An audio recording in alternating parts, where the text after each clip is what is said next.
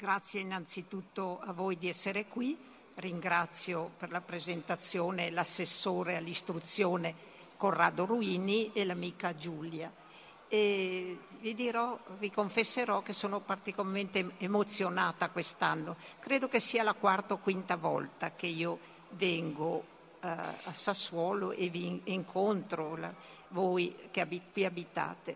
Però questa volta ha un effetto particolare, perché dall'ultimo incontro, che è accaduto immagino 3 anni fa, sono accadute nella mia vita tante cose.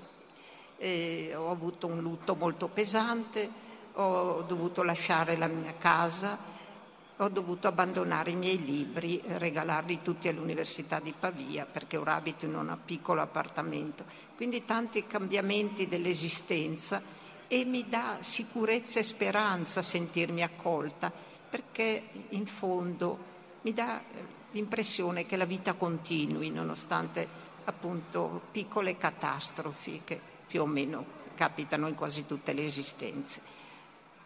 Però vi dedicherei... Grazie.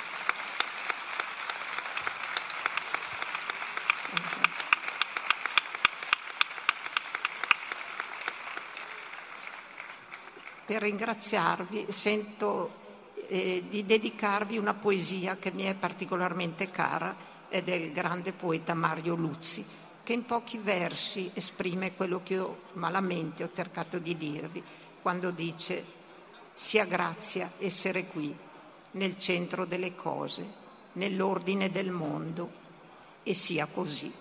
Ecco, questo mi sembra che rappresenti bene il mio stato d'animo.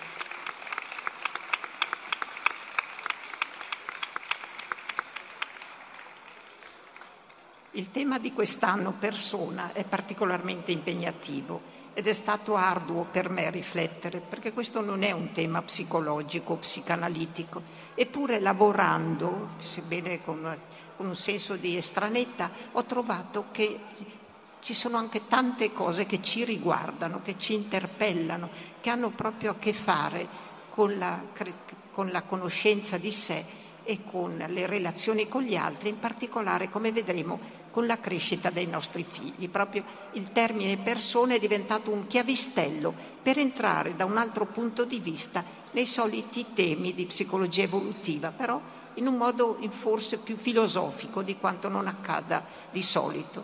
Ora lasciatemi dire 2 parole sul termine persona, perché sembra apparentemente ovvio, lo si dice nel linguaggio quotidiano, si usa continuamente. Ho trovato una persona, ho conosciuto una persona, ma in realtà abbiamo riflettuto poco sulla complessità del termine persona, che in realtà opera una sintesi tra 2 elementi molto distanti, per semplificare, tra noi e io.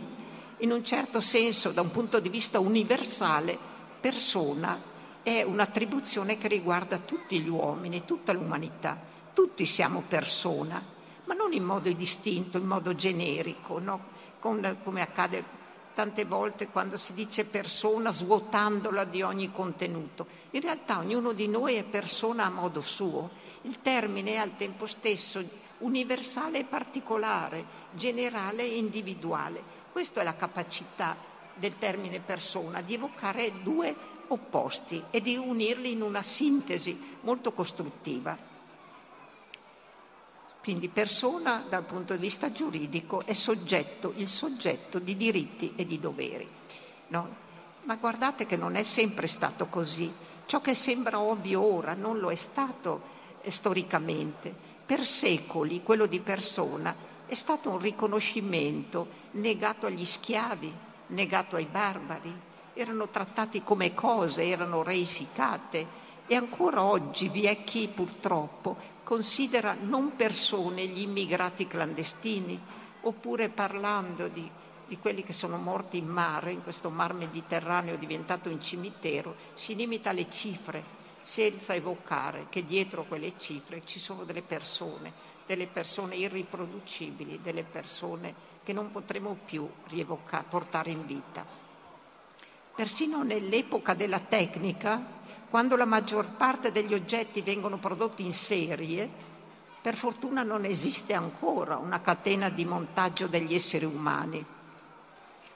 In questo senso siamo tutti opere d'arte, capolavori inimitabili.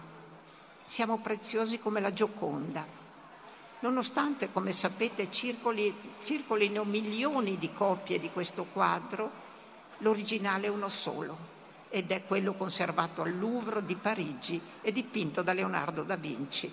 Qualsiasi replica non replica davvero l'originale, ma soltanto un aspetto. Anche se nel corso della vita, come avevo anticipato, innumerevoli avvenimenti incidono sul corpo e sullo spirito, per me e per gli altri io rimango la medesima persona. È una certezza fragile, come vedremo, no? Però è tenace, è fragile, non è così garantito che uno resti una medesima persona. Però abbiamo bisogno di crederci, abbiamo bisogno di credere che sia così. Anche le illusioni servono a dare un senso di sicurezza. Un altro termine diverso è quello di personalità. Non si può parlare di persona senza che accennare a che cosa sia personalità. La personalità è il nostro modo di esprimerci, è una specie di stile, è il tratto che ci caratterizza, sta nei movimenti, sta nelle espressioni, sta nel tono di voce, in tante piccole cose che fanno di noi quello che siamo. Pensate ad esempio, appunto, come tante volte riusciamo a riconoscere una persona vedendola di sfuggita, no? Eppure molte cose sono cambiate. Faccio un esempio. Il temperamento iracondo, no? Un tempo era molto comune, gli uomini di potere, anche nell'ambito della famiglia, si permettevano l'ira, la collera, magari le minacce, le percosse. Adesso sempre meno, perché è intervenuta l'educazione, la formazione, anche le circostanze sono cambiate e la personalità dell'iracondo, del collerico si è moderata rispetto a quanto fosse del passato. Pensate, l'Iliade inizia con l'ira di Achille, quindi l'ira era un senso distintivo per l'uomo, adesso questa attribuzione rimane invece piuttosto negativa. Un altro esempio di cambiamento sono i nonni. Voi sapete tutti che i nonni di oggi sono molto diversi dai padri di ieri, dai papà che sono stati. Come padri non hanno avuto la stessa pazienza, la stessa dolcezza che hanno con i nipoti, no? Io ho raccolto delle bellissime testimonianze nel libro Nuovi nonni per nuovi nipoti. Hanno una gioia di fare i nonni che un tempo non c'era. Ecco, questi sono cambiamenti per cui i nonni sono più dolci, più disponibili, ma in fondo sono sempre gli stessi. Il loro nucleo rimane un sostanziale. La persona, secondo argomento, è un effetto delle relazioni. Rispetto ancora a due versanti, rispetto dal versante sociale, dalla società, la qualifica di persona ci viene assegnata alla nascita.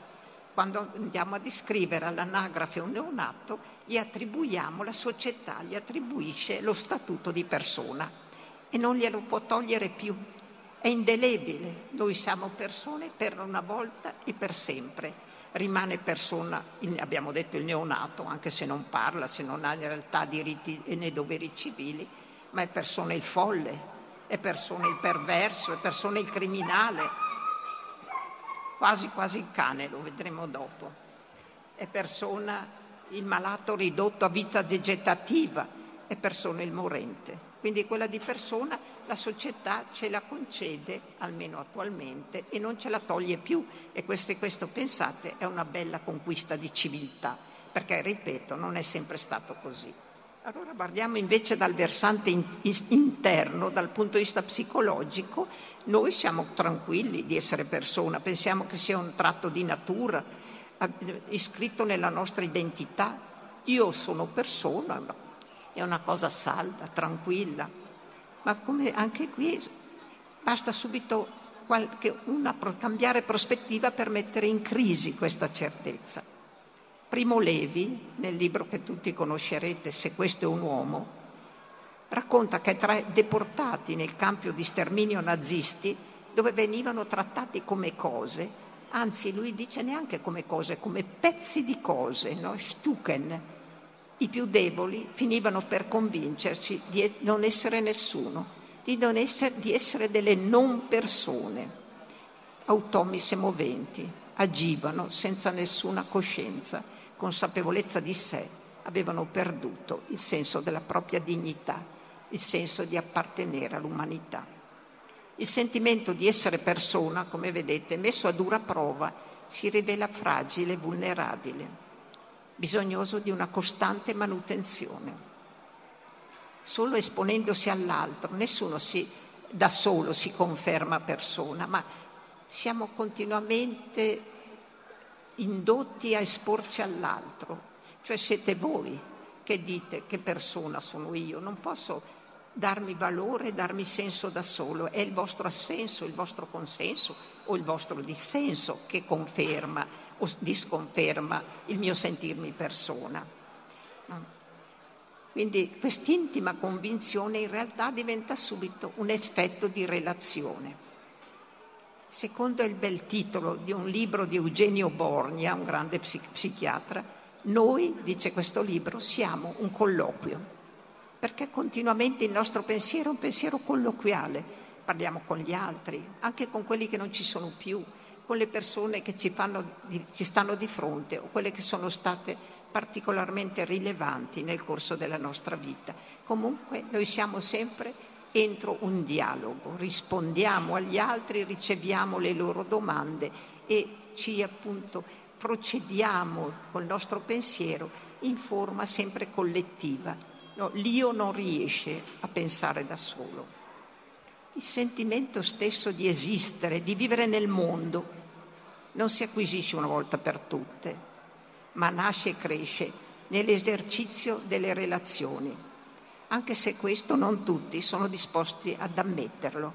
Le personalità narcisistiche, così comuni nella nostra società, appunto sono tutt'altre che disposte ad ammettere questa dipendenza dall'altro, non incapaci di accettare il fatto di aver bisogno degli altri, pensano di essere autosufficienti, di essere nati da sé e pensano che si possa confermarsi guardandosi allo specchio, ma in questo modo non hanno né passato né futuro, sono persone che vivono esclusivamente qui ed ora, nelle contingenze del presente. Invece gli atteggiamenti degli altri, le relazioni, il modo con cui reagiscono a noi e noi reagiamo a loro, non solo ci confermano, ma ci modificano, incidono su di noi, ci formano, ci cambiano. Come dicevo, è difficile riconoscerlo perché c'è un'onnipotenza dell'inconscio che è convinto di non aver bisogno di nessuno. Ma invece ce ne rendiamo molto più conto se consideriamo i nostri rapporti con gli animali. Quello che non vediamo in noi lo vediamo molto bene nelle relazioni che intratteniamo con i cosiddetti animali di famiglia, di compagnia, che sono radicalmente cambiati nel giro di pochissimi anni. Voi saprete che non abbiamo più accanto gli animali di una volta. Io mi ricordo quelli della mia infanzia, spaventati, schivi, abili, diffidenti, talora ladri, perché noi non siamo più i padroni di una volta. Siamo cambiati noi, sono cambiati loro. Per secoli, nelle società contadine, gli animali domestici erano considerati strumenti di lavoro oppure risorse alimentari. Come tali venivano allevati senza alcuna attenzione alla loro sensibilità, nessuna compassione per le loro sofferenze. Per fortuna il nostro atteggiamento è cambiato e sta ulteriormente cambiando. Da quando conviviamo, nel senso forte del termine, con gli animali da compagnia, abbiamo invece imparato ad osservarli, a conoscerli, a comprenderli e ad amarli, sentendoci ampiamente ricambiati. Trattati come esseri umani, si stanno rivelando sempre più simili a noi, capaci di colmare il vuoto lasciato dalla mancanza o dalla lontananza di figli, di parenti, di amici. Chiunque di voi abbia un cane, un gatto, un coniglio, persino una tartaruga o un canarino, sa che quella bestiola è unica, irripetibile, speciale come un figlio, come un fratello, un amico. Qui ci aggiungo un commento mio, col rischio di anche di esagerare, no? di perdere il senso della specificità, il senso della differenza, comunque di considerarli troppo degli umani, dimenticando che hanno altre esigenze, altri bisogni rispetto ai nostri. Comunque, nell'epoca della denatalità, nell'epoca della solitudine, abbiamo preso atto che anche i viventi non umani possono condividere la nostra quotidianità, arricchendoci, divertendoci, curando i nostri handicap, accettando e ricambiando il nostro amore. Quando la cagnolina Hope, una bastardina abbandonata, è entrata in casa di mio figlio, era soltanto un ciuffo di peli e di paura. È rimasta per una settimana nascosta dietro una grande stufa. Ma ben presto l'accoglienza, l'attenzione, l'accudimento affettuoso l'hanno trasformata in una personcina a quattro zampe, capace di giocare con Annina, la figlia di 7 anni, di sentirsi un membro della famiglia, di rispondere all'amore con amore. La maschera, ecco, spero che questo vi abbia convinto della forza plasmante delle relazioni. No? Le relazioni non sono mai innocue, le relazioni sono sempre trasformative. La maschera è il volto. Quando io dico, e lo avrete detto chissà quante volte anche voi, ho conosciuto una bella persona, mi riferisco a un individuo che magari ho incontrato per la prima volta, ma che spero ricambi il mio apprezzamento, ed è probabile che sia così, no? Perché, come afferma Lacan, i sentimenti sono sempre reciproci. Questo è importante, i sentimenti veri sono sempre reciproci, gli altri possono essere atteggiamenti di convenienza. Siamo sempre qualcuno per qualcuno, una persona per un'altra persona. Solo i personaggi esposti al pubblico, quali attori, gli artisti, i politici, protagonisti della cronaca e dei mass media, sono amati e odiati da milioni di persone senza poter ricambiare, se non in modo generico, astratto, gli investimenti emotivi che ricevono. La folla, per quanto composta da una molteplicità di persone, rimane di per sé anonima e impersonale. Sin qui il concetto di persona appare positivo e rassicurante, ma acquista, come è stato anticipato dalla presentazione, un aspetto ambiguo ed inquietante se consideriamo l'etimologia della parola. Il termine persona, che deriva dal latino e ancor prima dall'etrusco, indica la maschera che nel teatro antico indossavano gli attori secondo la parte loro assegnata. La sovrapposizione della maschera al volto, il contatto tra l'involucro e la pelle viva, tra esterno e interno, suscita sempre una certa inquietudine. Spesso i bambini piccoli, quando vedono una maschera, piangono ed è facile che nel sonno si trasformi in un incubo. La maschera evoca un'alterità invisibile agli occhi di chi guarda. Chi si cela sotto lo schermo? Difficile rispondere. A questo punto viene però spontaneo chiedersi: siamo uno o due? Una domanda che in modi diversi ogni epoca si è posta, affrontando le figure del doppio, dell'ombra, del sosia, dell'alter ego, e più recentemente in internet dell'avatar. Pirandello dissolve l'unità della persona in una infinità di rappresentazioni. Il titolo della commedia, Uno, Nessuno o 100.000, cancella ogni residua certezza di un io immobile, di un io compatto. La constatazione io sono io, che sembra così evidente, così salda, una volta analizzata, si rivela fragile e frammentata. La maschera che indossiamo finisce per condizionare la nostra personalità. Ogni attore è indotto a identificarsi col personaggio che recita, con la figura che gli altri gli attribuiscono. Chi era Totò, il comico che tutti conosciamo, o il principe bizantino De Curtis, che sosteneva di essere, probabilmente l'uno e l'altro.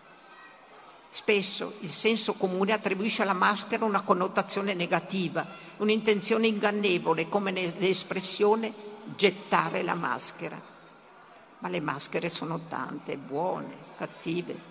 L'importante è riconoscere che gli altri da sempre ce ne attribuiscono una e che sta a noi considerarla adeguata o meno, indossarla, respingerla, modificarla, cercando per quanto possibile che ci corrisponda e ottenga la conferma degli altri.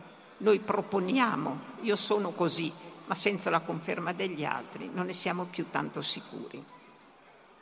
Comprenderete allora l'importanza del monito più antico, quello che fonda la nostra civiltà, il monito socratico, conosci te stesso, perché solo una continua conoscenza di noi garantisce unità e continuità alla nostra persona.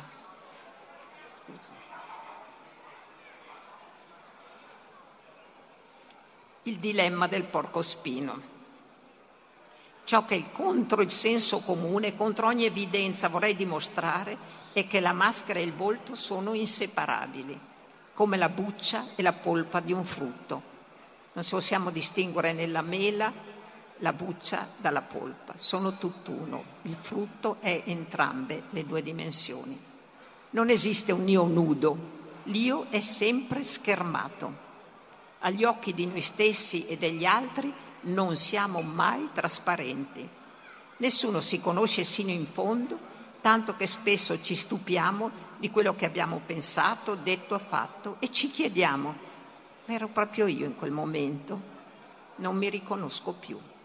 Il che vuol dire che l'io non è così trasparente a se stesso, se certe volte non sa quello che ha pensato e tantomeno è responsabile dei suoi pensieri. Pensate ai sogni, chi è responsabile dei sogni? Quelli procedono, non ci chiedono il permesso, procedono per conto loro. Siamo al tempo stesso apparenza e sostanza, evidenza e mistero, ciò che vorremmo essere e ciò che di fatto siamo. Mentre l'attribuzione di persona, ripeto quello che ho detto più volte, che ricevo dalla società è un diritto acquisito, nel mondo interno è sottoposto a un travaglio continuo. Nella nostra psiche, nella nostra mente, l'io ideale, l'io reale, cioè ciò che vorrei essere e ciò che di fatto sono, si confrontano e si scontrano perennemente nella costante e impossibile ricerca di una loro coincidenza. L'ideale è irraggiungibile, irraggiungibile per definizione, altrimenti non sarebbe tale. Posso operare una mediazione, raggiungere un compromesso, ma non sarò mai perfetto, non sarò mai il mio ideale o l'ideale che gli altri si attendono da me. No, non è mai una conquista definitiva, è un tendere verso. Vorrei essere ciò che voglio essere, quello che desidererei essere, ma è un cammino costante. L'io ideale è prima di tutto, e qui vi chiedo di fare un passo indietro, la maschera di figlio perfetto che i genitori preparano, plasmano per il bambino che verrà sin dalla gravidanza. No. Voi pensate, quando attendete un ospite importante a casa vostra, non rimanete con la mente immobile e vuota, ma ve lo prefigurate, vi chiedete come sarà. Poi quello che bussa alla vostra porta sarà sempre diverso, l'attesa sarà sempre disattesa. Però è impossibile, così è impossibile che i genitori durante l'attesa di un figlio e soprattutto la madre guardino uno schermo vuoto, ma proiettano su quello schermo i loro desideri, i loro sogni, le loro speranze, si prefigurano un bambino ideale, no? Sognano che sia biondo, che sia sano, che sia simpatico, che sia intelligente, che abbia fortuna. Magari poi si dovranno fare i conti con la realtà, ma questa previsione, questa precognizione, guardate che è molto importante. Mentre preparate il camicino, detto camicino della fortuna, preparate anche un camicino psichico, la mente è un grembo, non è la gravidanza non è solo ginecologica, come si tende a far credere in questi anni, gli anni delle ecografie, ma la mente continua a lavorare, continua a prefigurare, a preparare l'involucro, a delineare la silhouette del bambino che nascerà. Quando poi il bambino nasce si sente accolto, no? Entra nel camicino che è stato preparato per lui. E guardate com'è pesante per chi è nato senza genitori, perché non ha conosciuto mai i suoi genitori, perché le circostanze della vita lo hanno messo al mondo in modo ignoto. Com'è pesante non sapere, appunto, non conoscere questa prefazione della sua vita, questo primo tempo della sua vita, no? Questa preistoria della sua vita. Cercano per tutta l'esistenza di trovare le loro origini, di completare la loro autobiografia, di colmare quel vuoto che in un certo senso sentono come una menomazione. Quindi è importante che i genitori prefigurino il loro figlio, che non considerino la gravidanza soltanto un'attesa del corpo, ma abbiano una gravidanza psichica. E questo è quello che ho cercato di spiegare alle giovani donne con il libro L'ospite più atteso.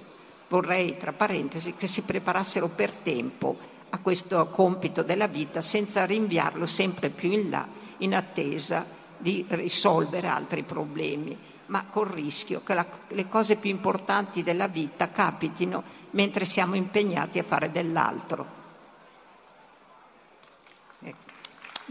Grazie, questo mi fa piacere e spero che ci siano delle giovani donne che delle cose da preparare, dei progetti di vita, oltre allo studio, al lavoro, alla carriera, ci mettano anche la maternità. Non è detto che debbano diventare madri subito, ma il progetto deve essere attivato al più presto.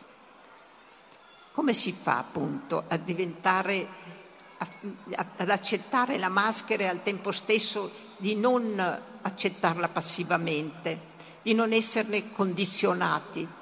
Si tratta innanzitutto di interrogare il proprio desiderio, di chiedersi non tanto chi sono, ma chi voglio essere, quale modello intendo adottare, quale percorso intendo intraprendere, anche a costo, questo è rischioso, a costo di smarrirmi, di tornare indietro. Diventare se stessi richiede sia di accettare il passato, il mio passato è questo, nel bene e nel male è questo, e procedere verso il futuro col rischio di sbagliare, perché se non si tenta, se non si rischia, se non si prova, se non si cade, ci si rialza e ricomincia, resteremo immobili. Riconoscere e realizzare i propri desideri con senso di responsabilità è un compito psicologico e morale. L'impresa è tutt'altro che facile quando il desiderio proprio si scontra con quello dei genitori, con la maschera di figlio perfetto che hanno fantasticato e con il modo autoritario oppure amorevole che hanno imposto al figlio.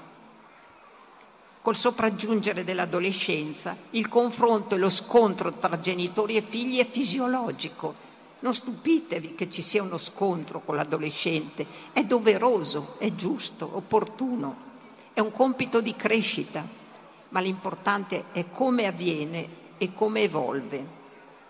Anche se sembra sordo, le esortazioni, i divieti e le ingiunzioni con cui i genitori cercano di far coincidere il figlio della realtà con il figlio del desiderio, risuonano nella mente dell'adolescente, anche quando cerca di metterli a tacere. Ma finché si limita ad affrontare la guerriglia domestica, senza riconoscere che i genitori non sono soltanto fuori, ma anche dentro di lui, sono presenze interne, che le loro pretese interiorizzate hanno già precostituito il suo ideale. Se non ammette che appunto il vero campo di battaglia è dentro di sé, con le presenze interne, rischia di mancare il vero luogo del conflitto. Tutti conosciamo le difficoltà di comprendere l'adolescente, penso ai miei nipoti, spesso contraddittorio, riottoso, positivo, talvolta aggressivo. Non lo capiamo perché non si capisce neppure lui. La metamorfosi che sta vivendo lo disorienta. se non riuscirà a conciliare gli estremi che lo dilaniano, pensate che è comunque dilaniato, è una tensione che lui sta vivendo, a trovare un compromesso tra l'obbedienza passiva e la ribellione violenta, resterà sempre un'anima in pena, incapace di sentirsi in pace con se stesso e con gli altri. In questi anni incerti, non solo i figli, ma anche i genitori vivono accanto a loro una seconda adolescenza, sentendosi spesso inadeguati al compito, e allora oscillano tra l'intransigenza e l'indulgenza, incerti tra comandare o lasciar fare, tra imporsi o cedere. Chi è che un genitore di adolescente che non vive un po' quest'altalena? Una via di fuga, una facile via di fuga, consiste in questi anni nel considerarsi amicone del figlio. Sono soprattutto gli uomini che si prendono questa scappatoia, no? Sono il miglior amico di mio figlio. Ma guardate che mentre ho sentito molti padri dichiarare sono il miglior amico di mio figlio, non ho mai sentito affermare sono il miglior amico di mio padre. E l'amicizia o è reciproca o non è. Si possono fare le stesse cose, giocare a tennis, andare a pesca, grazie. Ma guardate che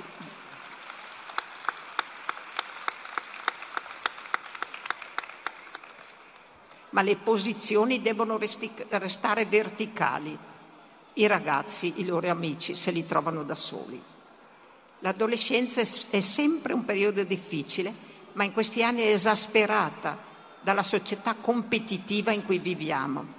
L'orizzonte del futuro si è fatto opaco e il presente è troppo angusto per accogliere i desideri e le esigenze di tutti. I licei selettivi, le facoltà universitarie a numero chiuso, la carenza di posti di lavoro, le fughe all'estero allarmano i genitori, preoccupati che i loro figli non ce la facciano, che siano superati dall'orda dei vincenti, più abbienti, più preparati, più motivati. Si sentono allora in dovere di armare i loro ragazzi, di trasformarli in guerrieri della vita, pronti a soffrire, a lottare, a imporsi contro tutti e contro tutto per raggiungere il successo, la ricchezza, la felicità. Sull'opportunità di iscrivere i figli alla palestra della vita, di farne dei gladiatori, non hanno dubbi, perché si sentono motivati dall'amore parentale. Dovrei far tardi, ma l'amore non è un sentimento limpido, come vorrebbe la retorica. Sin dal secolo scorso, Freud aveva osservato che l'amore dei genitori è impregnato di narcisismo. Si attendono che il figlio realizzi i loro desideri, porti a compimento i progetti rimasti interrotti, sani le ferite provocate dalle frustrazioni, prosegua il percorso della loro vita. Ma la confusione tra sé e l'altro è sempre foriera di incomprensioni, di tensioni, di conflitti. Occorre che entrambi trovino la giusta distanza, tenendo conto, come osserva il filosofo Schopenhauer, che siamo come i porcospini. Se stanno troppo vicini si pungono, se stanno troppo lontani hanno freddo.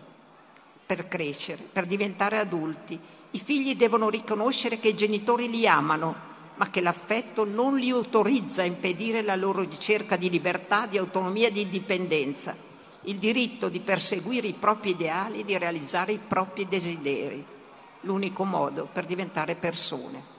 Vivere secondo i desideri degli altri, vi assicuro, è una garanzia di infelicità. Ecco, vi auguro che non vi accada mai. Poiché si tratta di una sfida forte, contraddittoria e complessa, che si svolge nella mente e nel cuore dei protagonisti, ancora prima che nella famiglia, è difficile trovare parole adeguate per esprimerla. È difficile renderci conto appunto della complessità dell'atteggiamento e della relazione padri e figli, genitori e figli. Mi sono rivolta allora, come sono solita fare, al repertorio delle immagini, che prossime all'inconscio, al sogno, alla fantasia, proiezione dei miti, dei riti, delle favole, riescono a esprimere ciò che la cultura dominante ha relegato negli archivi del passato. Ora mi riferisco all'angelo custode, una figura. Possiamo portarne una? Ecco.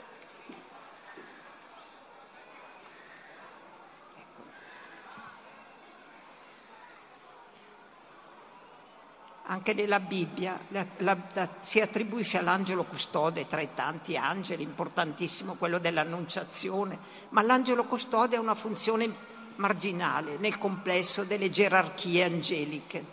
Leggiamo nel Vangelo di Matteo: e Gesù disse: guardatevi dal disprezzare uno solo di questi piccoli, perché vi dico che i loro angeli nel cielo vedono sempre la faccia del Padre mio che è nei cieli.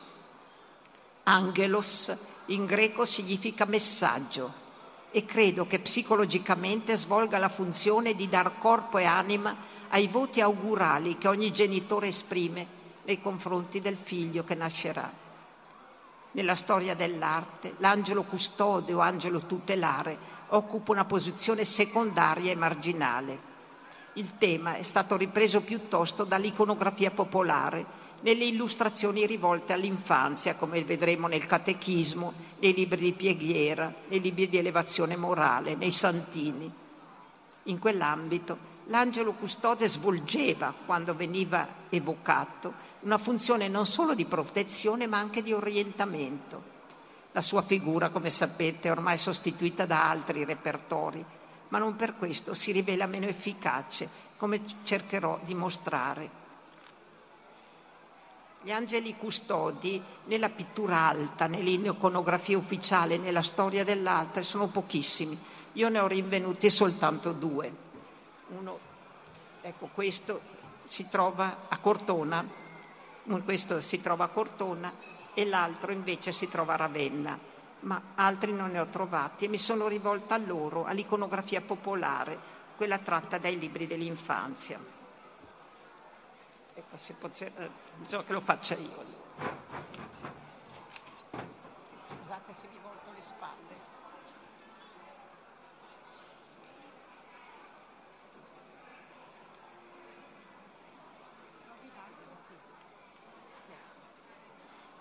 L'angelo custode. Ci serve un microfono, se le salve. Un po' difficile. Posso chiedere perché devo voltarmi di là.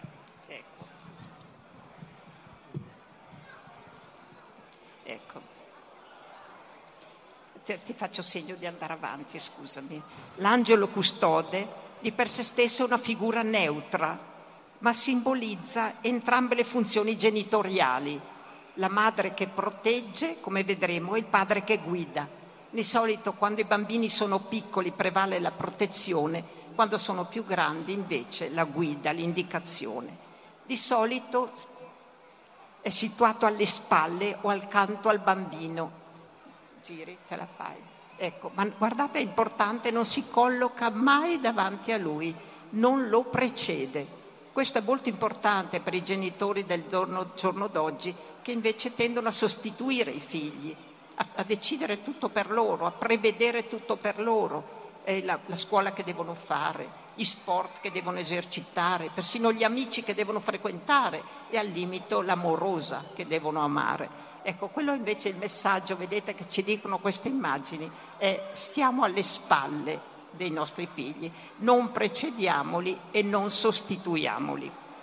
Nell'insieme della prospettiva, gira, vedete, la scena coordina passato, presente e futuro, rammentando che non c'è futuro senza passato, perché solo sapendo da dove veniamo potremo decidere da dove andare. Guardate che l'angelo non scende mai dall'alto, non si vede mai scendere dal cielo, come avviene in molte altre raffigurazioni, nel senso che è un angelo che proviene dalla nostra storia, dal prima della nostra biografia. Vedete che qui il bambino dorme e sta a significare un aspetto molto importante, che l'angelo custode è nell'inconscio, che queste figure non sono figure che ci guidano giorno per giorno, tanto più ora che sono dimenticate nell'educazione dei figli, e possono emergere nel sogno, ma non sono parte della nostra coscienza. Andiamo. Gira. Ecco, vedete, quando il bambino è piccolo, dicevo, prevale la funzione di protezione, ma già comincia la funzione di guida. L'angelo segna in alto, segna in avanti, segna dove andare, no? E nonostante appunto per la statura e per l'età sia piuttosto incombente, in realtà i suoi gesti non hanno nulla di normativo. Non è il gesto del direttore, dell'educatore, del precettore, è un gesto dell'angelo che indica verso dove bisogna andare, ma non dove, né che strada seguire. Ancora. Ecco, vedete, la via è difficile, la via è stretta, è un ponticello stretto tra passato e futuro, tra ciò che sono stato e ciò che sarò. E il bambino è un viandante, il bambino ha solo un piccolo fardello legato alle sue spalle. Questo è l'augurio che ha avuto dai suoi genitori, sono i voti augurali che annunciano la nascita di qualsiasi venuta al mondo. Poi sarà il bambino stesso a decidere. Guardate, vedete che guarda verso l'alto, eh? Non guarda il bambino, guarda verso l'alto, e il bambino guarda verso di lui. È proprio un senso di elevazione. Facciamo. Ecco, vedete ancora lo sguardo, le mani, il gesto verso l'alto, le ali spiegate. Mi viene in mente a questo proposito un proverbio canadese che dice: i genitori devono dare ai figli solide radici per crescere e ali per volare. Giriamo. Ecco, vedete ancora il gesto di indicazione, il gesto ma non di imposizione. Ecco ancora, vedete, indica verso l'alto, no?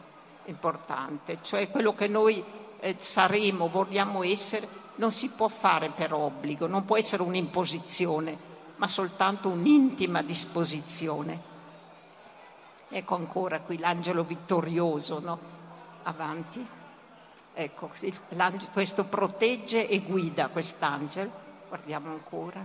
Ecco ancora, vedete come prevale il senso di indicazione della direzione. Guardiamo ancora, è l'ultimo? No, basta, era l'ultimo, no? Ecco, e vorrei dire una cosa, lascio a voi poi riflettere su queste immagini così suggestive, decifrare i messaggi che ci inviano. L'importante è riconoscere che essere persona è il frutto delle relazioni che intratteniamo con noi stessi e con gli altri. Ma questa constatazione non basta se non accettiamo anche il compito estetico e morale di diventare una bella persona. Cosa intendere con il termine bella? Ognuno lo definisca da sé. Dal canto mio lo immagino come una musica dell'anima, come una melodia capace di armonizzare i contrasti che viviamo in noi e con gli altri, per procedere insieme verso un ideale condiviso. Forse è un'impresa troppo ambiziosa, ma divenire umani non è mai stato facile. Grazie.